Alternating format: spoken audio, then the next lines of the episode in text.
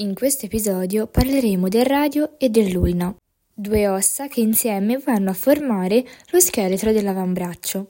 In particolare il radio è l'osso laterale dell'avambraccio, mentre l'ulna quello mediale. In esso si possono descrivere un corpo e due estremità, una prossimale che si articola con il condilo omerale e con l'ulna e una distale che si articola con le ossa del carpo e con l'ulna.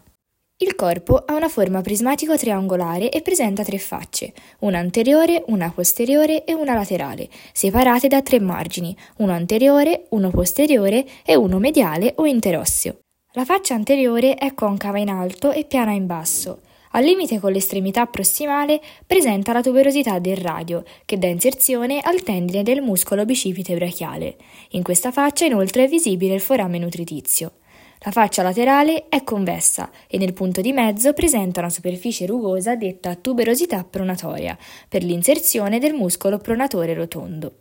La faccia posteriore è arrotondata nel terzo superiore e pianeggiante nei due terzi inferiori. Il margine anteriore e quello posteriore sono arrotondati e in qualche punto sono poco evidenti. Il margine interosseo mediale invece è detto anche cresta interossea perché dà inserzione nei suoi tre quarti distali alla membrana interossea. Esso è un margine acuto e si biforca distalmente per delimitare l'incisura ulnare. L'estremità prossimale comprende la testa del radio di forma discoidale, il collo del radio, un ristringimento anulare che distalmente delimita la testa e la tuberosità del radio. La testa è completamente rivestita di cartilagine ialina. La sua superficie superiore è concava e forma la fossetta articolare, che si articola con il condilo dell'omero. Il contorno della testa invece forma la circonferenza articolare, che si articola con l'incisura radiale dell'ulna. L'estremità distale è più voluminosa di quella prossimale ed è appiattita sagittalmente. La sua superficie distale è rivestita da cartilagine ialina ed è occupata dalla faccia articolare carpale, che è divisa in due aree da una cresta sagittale, una porzione laterale triangolare che si articola con l'osso scafoide e una porzione mediale quadrangolare che si articola con l'osso semilunare. La sua superficie anteriore è liscia e leggermente concava, mentre quella posteriore presenta i solchi per i tendini dei muscoli estensori, che dall'avambraccio si portano alla mano. Questi solchi sono separati da creste, di cui la più sporgente forma il tubercolo dorsale. La faccia mediale dell'estremità distale presenta l'incisura ulnare, che rivestita da cartilagine si articola con l'estremità distale dell'ulna. Infine, il margine laterale presenta la cresta soprastiloidea, che continua in basso con un processo corto e largo, detto processo stiloideo del radio. L'ulna è un osso lungo pari e simmetrico che forma la porzione mediale dell'avambraccio.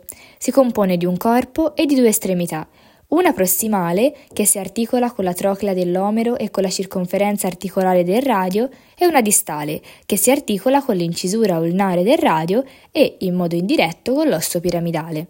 Il corpo ha una forma prismatico-triangolare nei suoi tre quarti prossimale, mentre tende a diventare cilindrico distalmente.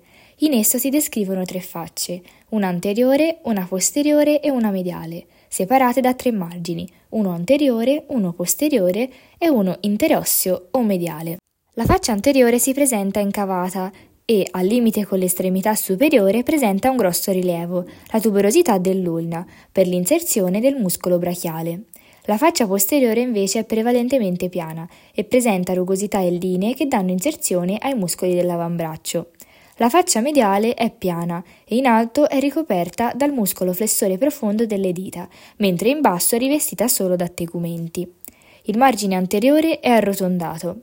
Il margine posteriore origina in alto dall'olecrano ed è molto netto e facilmente palpabile attraverso i tegumenti.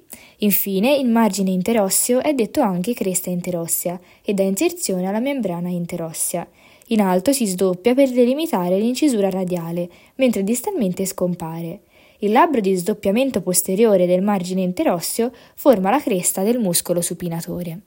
L'estremità prossimale presenta un grosso processo diretto indietro in alto, l'olecrano, che dà inserzione al muscolo tricipite brachiale e termina con un rilievo appuntito, rivolto in avanti, che come un becco entra nella fossa olecranica dell'omero durante l'estensione dell'articolazione del gomito.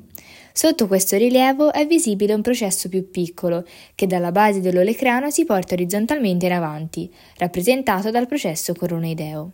Tra i due processi è presente una superficie concava rivestita da cartilagine ialina, l'incisura trocleare, che si articola con la troclea dell'omero.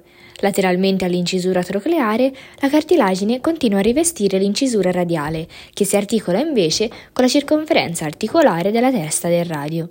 L'estremità distale è piccola e arrotondata, rivestita in buona parte da cartilagine ialina, formando la circonferenza articolare per l'articolazione con l'incisura ulnare del radio. La cartilagine riveste anche la superficie inferiore della testa, che attraverso un disco articolare si mette in rapporto con l'osso piramidale. Dal lato mediale della testa dell'ulna origina anche un corto processo cilindro-conico, detto processo stiloideo dell'ulna. Nel prossimo episodio vedremo le ossa del carpo.